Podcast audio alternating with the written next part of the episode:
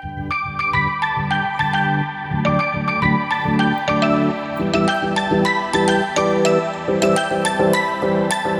and welcome to the Single Girl's Guide to Life, your weekly guide to single life living in your 20s, 30s, and 40s. I'm Chantelle Dyson, a single life empowerment coach, helping women to navigate their single lives and to overcome loneliness through friendship, community, events, and coaching. On this podcast, we discuss elements of dating, relationships, friendships, solo travel, living alone, and as you can see if you're watching on YouTube, you'll be able to see that it is in another venue. We are in a different place this time. Maybe you've seen the slightly different ones that I do when I did it in the tree house. I also recorded one in Bilbao, but I'm not sure that that's going to go out before this one, in fact. But whenever I travel somewhere, I think it's always fun and exciting to make sure that I put in an episode about solo travel and doing that and from different stance points uh, and just to mix it up a little bit. But to those listening, it's the same principle. It's just a different place if you are happening to watch, and you'll see the little clips appear on Instagram and TikTok anyway. I am up in Manchester for some work at the moment. And I thought, yeah, why not? Let's use the time to think about what can be done for solo travel. And this week we're going to be discussing trying to minimize the costs of your solo travel trip. The cost of living is rising, and so trips like this are going to become less possible to do because they are a luxury. Any holiday generally is a luxury. And yes, luckily enough, I'm up here for work, so I've doubled up on my kind of enjoyment and entertainment and leisure time versus working. However, if you do happen to manage to get some money that allows you to do it, you know, maybe it's a birthday gift, maybe you've saved up and you are going to be able to do this, cutting corners on money is going to be important to some of you to make sure that you get the most bang for your buck, to be able to make the most of that money that you've saved up and to think, well, if I'd had another hundred pound, I could have done X, Y, Z. And of course, when you sometimes cut the money, and have to limit it and budget it, you have to compromise on certain elements. That's going to happen. You could have to compromise on some little bits. But I wanted to just help with some tips and tricks that I do or I have thought about that I think could help for anyone trying to look on planning a trip away. Predominantly, we're talking about staying in the UK from the way I've written it and from the tools that I've said about using, as opposed to anything for abroad. Although I'll throw one thing in about travel when I do that let's delve straight into it, okay? First things first, generally speaking, you probably decide that you want to go somewhere specific in the UK. And one of the first things you're going to do, it's one of these two, but one of the first things that you're going to do when you book your trip is to decide where you're going to stay. I get the comment a lot that people are frustrated by the single supplement that is applied to rooms. First things first, I think we need to look at that differently. If you are going into a room that is a double bed, as you can see here, that room is built for two people. And for you taking it up as a single person, you're not having half a bed anymore. You're having a whole bed. And someone could go, well, you know, they're using double the amount of the water whilst they're there. At the same time, there's going to be for every person that is using the water, there's half there's a person that doesn't just use it because they they don't stay long enough to use it. They don't want to use it. But they can't get another person in your room. There is no other way to increase that capacity. So when we're staying away, there are single rooms available. Now, this is, I know, where some of the frustration comes from, is that when the single room costs the same, if not more, than the double room. And I, in preparation for this episode, did some research because I personally stayed a year ago at the Kimpton Clock Tower and stayed in a single room. And the reason I chose that was because it was cheaper by a bit, wasn't half the amount. And I think we have to remember that you are still taking up a room it's got to be cleaned. It's got to have all of the, you know, extras that they put in the room in it. All of that takes an equatable time. If if the room is pretty much the same size, it's not going to take too much longer to hoover and the bed sheets don't take that much longer to clean when it's a double in that sense. So you're getting the service of the maid in that way in exactly the same way. However, there are places such as that hotel that I mentioned there, and I did another check on booking.com, there are places that do this single room and they are less. And you've got to book early. I think that's a general principle everyone should be aware of is that the earlier you book things, the more choices you have and the better deals you often get. But for, there are places that actually have singles in their hotels. Not loads. The bigger chains from what I found don't seem to quite often when I was clicking in and looking for, you know, your big names. I couldn't see it as much on booking.com and it brought it all together. That was my best way of doing it. And if you sort by price, chances are you're going to bring up the ones that have single rooms because they're coming up as cheaper. Put in that it's one adult and it'll bring you up those options. So just an awareness that they do exist. You just have to be early enough and be aware of the fact that they are there. There are some frustrating ones that are matched, price matched the same as a double or more, not loads more, but you know, still a couple of quid. And I was like, that makes no sense at all. So I don't know what's going on there. But the thing for you is that there are single rooms around, you can go for it. Now, the other thing that I've yet to do, but I plan to do on my trip to Milan to go to a concert, and I plan to do to Glasgow when I go to a concert, is to go into a hostel. Never done that on my own before, I've done it on school trips, but hostels are a good way to get a bed for the night. You aren't going to get the quality. Simple as. You aren't going to have the luxury of all that, for example, this room has it's not going to have that service. It's not going to necessarily have all these bits or access to a television. I haven't turned that on whilst I've been here because I'm in the city exploring. I don't use these personally because I don't drink hot drinks. When I look at the kind of basics there, those things don't fuss me so much. I think the only apprehension is the idea around bathrooms and sharing. You could look at it too. I use the showers at the gym. I suppose I don't mind that concept so much wear flip flops. I always do that in any shared kind of bathroom or shared shower. That to me gives me enough of a distance between anyone else not to be too fussed. Obviously, read the reviews, have a little look, see what other people have said about safety and cleanliness, but they can be a really, really cheap way. And they're not all shared dorms. If they are, they have gendered them up so you get mixed, male, female at the moment, generally speaking. Or there are sometimes in certain hostels ways to rent a room within that and they are very basic, but they do you for what you're looking for. So if you do want that single space, and it is probably a single bed, but it's a bed all the same in a private space, that's going to be another way to save money. If you want to save even more, go into one of those shared dorms that would save you even more money. It's very standard practice for those that are traveling abroad and doing multi city and then continue to go on to stay in hostels. Not unusual. But if you've never really stayed in one, that can be a, a worrying or scary thing to do because you don't know what it's going to be like. Book one in your local city for one night. So if you don't like it, you can go home. But just go there and see what it's like. See how cheap it is. See what the experience is like and maybe even try one night in a dorm at least and one night on your own just to find the difference. So that is where you could start in terms of saving some money on your accommodation. The next big thing to save money on is your travel. General principles around travel is that if you're using public transport in any way and you're not driving, then you need to book as early as possible. As soon as you know you're going, get your travel sorted. That's going to be the best point at which you can save money on things because you're buying in advance fares. The later you leave it, the more it's going to cost you. Now, in my scenario, I always like to evaluate what I really need from the trip. So last year I came to Manchester for those that were around for that journey. I did a road trip of the UK, went up to Manchester, down to Dorset, back to Essex, and off to Norfolk. I needed the car. It, there wasn't an option there. Didn't even look into it. I, the places I was going were not easy to navigate on trains. I had to be in particular place at particular times and it, to me it was too fluid and i wanted to be able to have options about when i left. So to me that was a no-brainer. That was a car trip as much as it would have cost overall. At the time though petrol wasn't as much. Now we've got this bit of a weighing up to do and in this instance i just came to manchester. Initially i was going to drive. I like a road trip and i was like oh it's not too bad. I think it's around five hours the drive and then I looked at the train, I was like, why is it like three and a half, four hours, like door to door? And for two of it, I specifically get to sit on a train, like from getting on at London and getting to Manchester.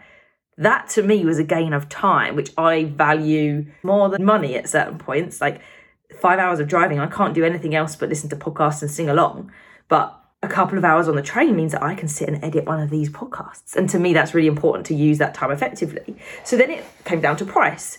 And I was like, I would say it was around 90, maybe 100. But guess what made it £75? Most of you will know about this. And if you don't, get on it. It is the rail cards. So you've got your 16 to 24 rail card. Lots of people know about that, but they also extended that to 25 to 30 or 24 to 30. I don't know what the wording is exactly. Oh, might be 26 to 30. I should have checked before I did this, but my phone is literally what we're recording on. I'm not going to stop. Essentially, they extended some of the third off rail ticket price with another rail card, and it saved me a third off my travel. So, therefore, the ticket was probably more than that. It's so important to evaluate that. So, when I did the actual calculation, £75 was still a little bit more though than my car journey based on mileage, times it by, well, technically speaking, when you claim it's 40p a mile, I believe, off the top of my head, around that, or some companies do that, 30p a mile. And that's because it's not just how much the petrol costs, but the upkeep of the car, the mileage, etc., insurance. However, I then also went, but how much is it going to cost me to park? Do not forget parking when you're contemplating travel, because in a city like this, it costs probably about a tenner a day. So Friday to Saturday to Sunday to Monday, thirty pounds extra on top. So yes, I would have had the access to my car. In this place, however, you're walking everywhere, so it's not like I need my car whilst I'm here. There's no advantage to that. Um, I had flexibility when I could have left home and got here, but the fact it actually took longer and the value of the time that I could get on the train yes, it's more faff to have to go into London, carry a suitcase around. You know, you can't take as much, but I don't need a lot whilst I'm here. A few changes of clothes. There's that. Now, I did look at one alternative. I was too late because these dates weren't confirmed early enough for me to see if this could have been cost effective. But there is also flights, and this can apply for international travel, European travel, or just in the UK. It wasn't worth it because it was a couple of hundred pounds by the time I was looking at it. However, if I look in advance at some time like October, November to do the same kind of time frame, Friday to a Monday, it it can cost like fifty pounds for the airport. It might even cost less if you do it more in advance. I haven't fully looked into it, but I tend to use Google Flights, and I use that by putting in the dates but not the location, so that it doesn't track what you're looking at quite, and it shows you all the different flights to those places, and you would then click on it and go through there. I think it's just nice to have that option as something to look at.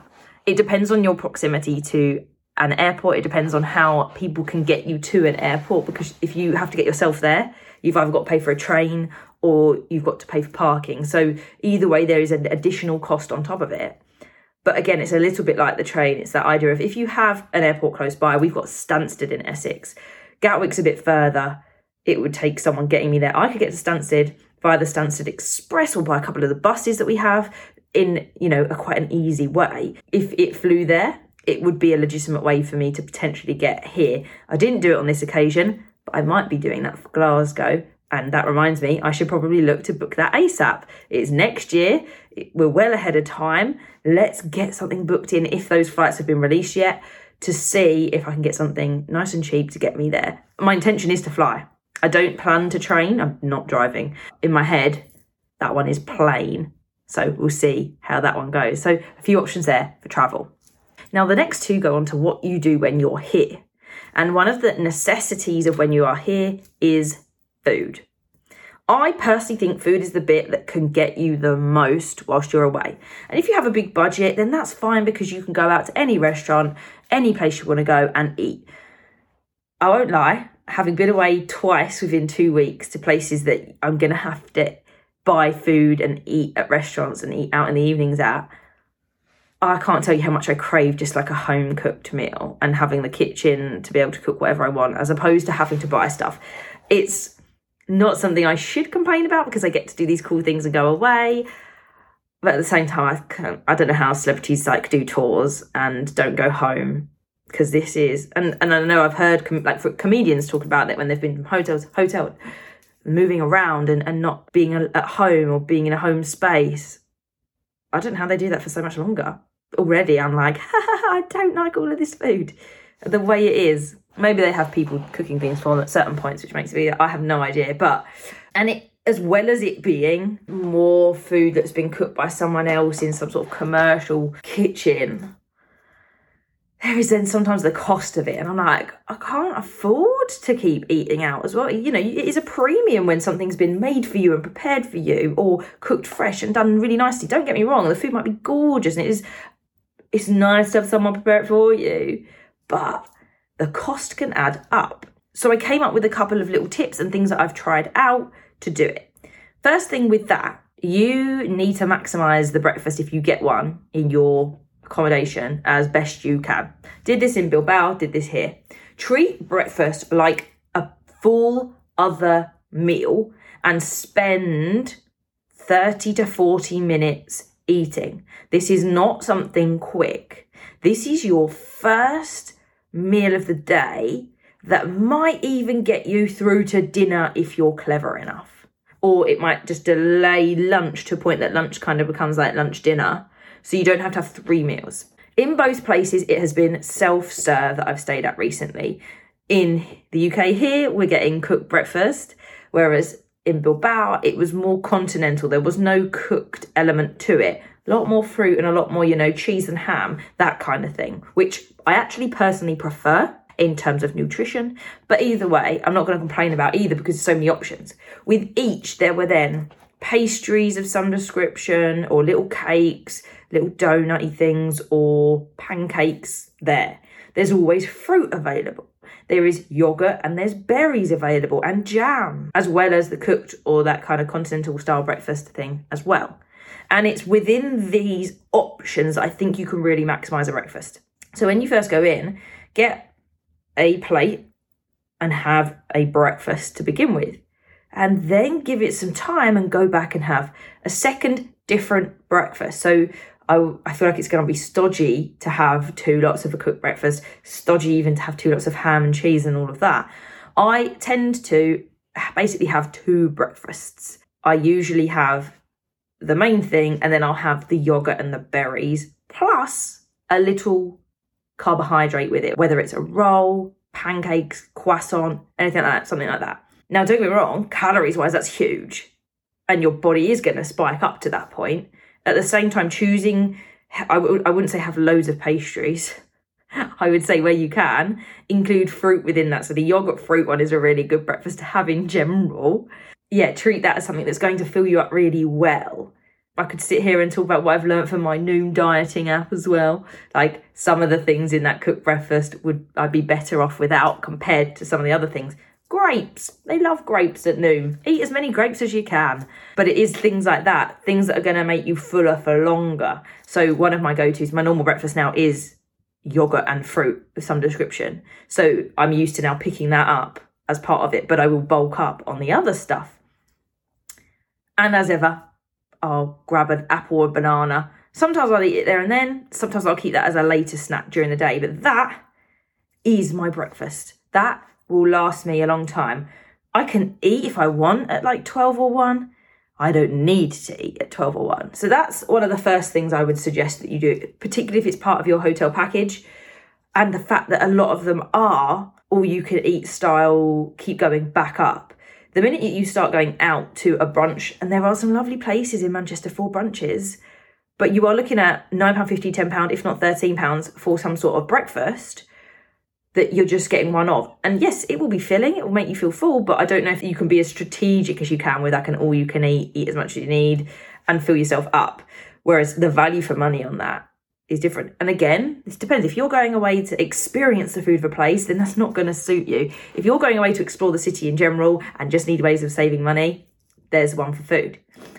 Another one for you is you can use this anytime, by the way but you can use the app Too Good To Go. Too Good To Go work with restaurants, bakeries, coffee shops, anywhere that has food, sometimes hotels as well, that they would otherwise be chucking away at the end of the day because it's going to go out of date. And Too Good To Go pair with these companies so that you can buy those bags cheaply.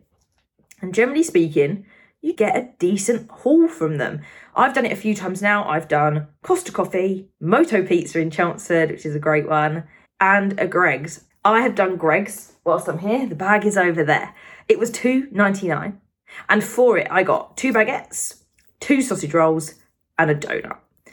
I kept one of the baguettes and I gave one of the baguettes to somebody else on the streets because I figured I'm not eating two.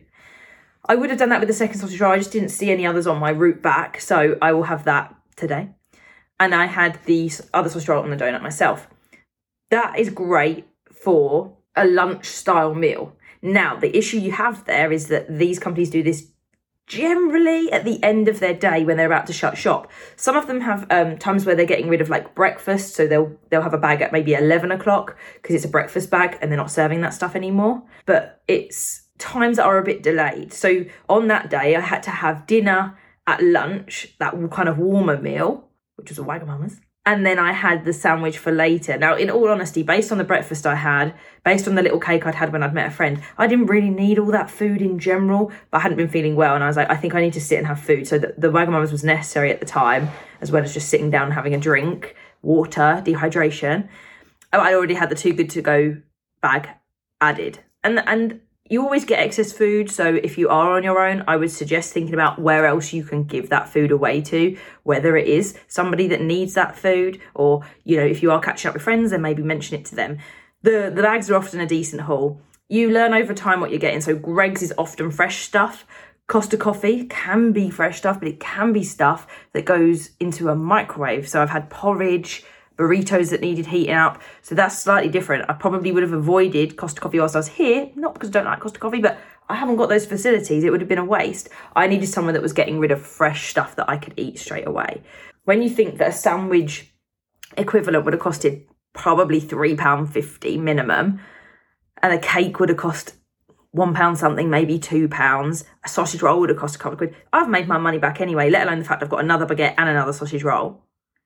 So if you're gonna have a lunch and you're not fussed, these are generally chains. They do work with some local companies too. It just depends on if the local companies have said yes. Have a little browse. You have to do it in the day, you have to commit to it, you have to pick it up at a particular time. And that time might determine. Some of them are like 11 o'clock at night. I'm not going at 11 o'clock at night to get food because I'm not eating at midnight. Sorry. Some people would, and that's not a problem, but I'm not. It's not for me. So I eliminate some of the options I have there. But to me, it is a great way to get some food slightly cheaper only other thing you obviously compromise on is you don't get a choice. So I think I've for a long time I've said I'm pescatarian. I think we're going back. I think we're reverting to flexitarian because in these scenarios when I'm away, all you can eat breakfast, I will eat meat because I want to make the most of what I can get out of it. When I get a too good to go bag, I will eat the meat that they've given me. The baguette this time, luckily, was a tuna baguette, and the Costa coffee bag I got the other week was basically all vegan. It was wonderful, vegan or vegetarian. Or there was a tuna and soup on sandwich, which for me, pesky. It was all great. So it just depends but there was a sausage roll. I'm not going to waste that. So flexitarian is probably a more aligned way of saying what I do. So that's how to save on food. You've got filling up at breakfast and using a too good to boat bag. And the last thing to save a little bit of money on is activities. When you are visiting a city, maybe there are things that you want to do whilst you're here. Some of them will cost money, but there are a lot of things that you can do that don't have to cost you a penny. If you're going to a city, chances are it has things to see, it has things to do within it. Museums might not always be free, but a number of museums in this country are free, and it can be worth having a look at those. You've got so many historical features and things to go and look at. So, for example, in Manchester, one of the things I've seen by pure chance is the Alan Turing Memorial, I haven't actually gone up to it and taken a picture yet, but I've seen that it's in the middle of a garden and sitting there to look at it. I'm also very interested in architecture on a really basic level of just looking at beautiful buildings. I know nothing of their structure. I don't read about architecture. It's one thing that I probably know least about in my life. But the thing about Bilbao and the thing about here is the beautiful building. I think they're beautiful. I, I look at them and I'm just amazed at, at it. And oh, I've noticed around here that a lot of the brickwork is orange, which I really love anyway. I just love some of the buildings that are here. And if you live in a city, you overlook some of the beauty of the buildings that are around you all the time. And going to a new city, one of the first things I do is kind of step out, look up, and just take it all in because just it's it's so I think it's magical. And kind of being in the moment of exploring can save you a lot of money because if you think you have to be doing stuff all the time, that's problematic because it means spending money quite often. So the, the only activity I've specifically spent money on and had to book was the silent disco, which I would highly recommend if you are in Manchester. Big shout out to it was Catherine, Adam, and Sophie, I believe their names were from the Manchester silent walking tour, silent disco. It's called Silent Adventures. They were fabulous, and it was the best hour I have had for a long time. It was so good, and for seventeen pounds, that was it. Was it was absolutely worth the seventeen pounds and you know sometimes you do want to spend that you do want to do something special and that's organized and done but i can't afford to do that for three days and do other stuff around it, including going out for food. So I've met up with a couple of people, which has meant buying a drink, being in a coffee shop. But you could have always done like, can you show me this part of Manchester? If you know people in the area, rather than meeting up to go out for a drink or lunch, say, could you show me around this place? Can you show me these areas? And it might just be that that is enough to save you money, but get to still catch up with people that you know. I would find activities that are free. I think the library here would be free. I can't imagine that it would cost money to go into the library, which is a, a key point. I haven't done as much exploring as I'd really like to. I still need to get here and do more. Manchester is smaller than London in the sense of you can walk left to right, up to down in the space of sort of 25, 30 minutes, it seems, with most places. But I still haven't, because I've kind of been working a bit more, haven't had the chance to fully explore. And I've also just taken the advantage of slowing down. And I think that's important to remember that when you're away, it doesn't all have to be busy. It depends what kind of holiday you've booked. It's the idea that you don't necessarily need to be going out out the whole time. You don't need to be using every single hour. I came back and had a nap today after breakfast because I was tired. I needed that to be able to now go and do my afternoon and to have all the exciting things going on that I'll do with my evening and whilst I'm here. Activities wise, keep things simple. You don't have to book lots of things. You can just embrace what's around you. And hey, sitting in your hotel room upon an evening can be saving that you might just need that chill. I did a little spa evening. I yes, I had to buy the products for that. If I'd planned ahead from home and knew I was going to do that, I might have actually bought them with me, but I didn't. It's fine. So I went out and bought some stuff. But utilize the room that you've booked if you've gone for something more luxurious slightly different. If you've saved yourself costs on a hostel or shared scenario, not quite the same. But if you are in some sort of luxury thing, because this is the bit that you've spent the most money on, then make the most of it. Some of the things that you decide to do as activities can determine what kind of accommodation you need. Are you going to be out the whole time? And therefore, you, the room does not matter. What you've got access to doesn't really matter. Whereas if you're going for almost like a spa retreat, something chill, you're just going to wander around, have a look, mooch about, but spend a lot of time here, then maybe you do want to spend a little bit more on where you stay. But do it early, budget, and really think about what you want and need out of your trip to be able to price it up in the right way. I hope that that's given you actually some really clear pointers on what it is to plan your trip away and to kind of find some cost cutting ways to save money. If you do, let me know. Share with me how you've managed to save things, any bargains you've managed to get as well, because I know things like this can sometimes come up. It'll be fantastic to hear how that's gone for you. Until next time, everybody, keep celebrating single life together.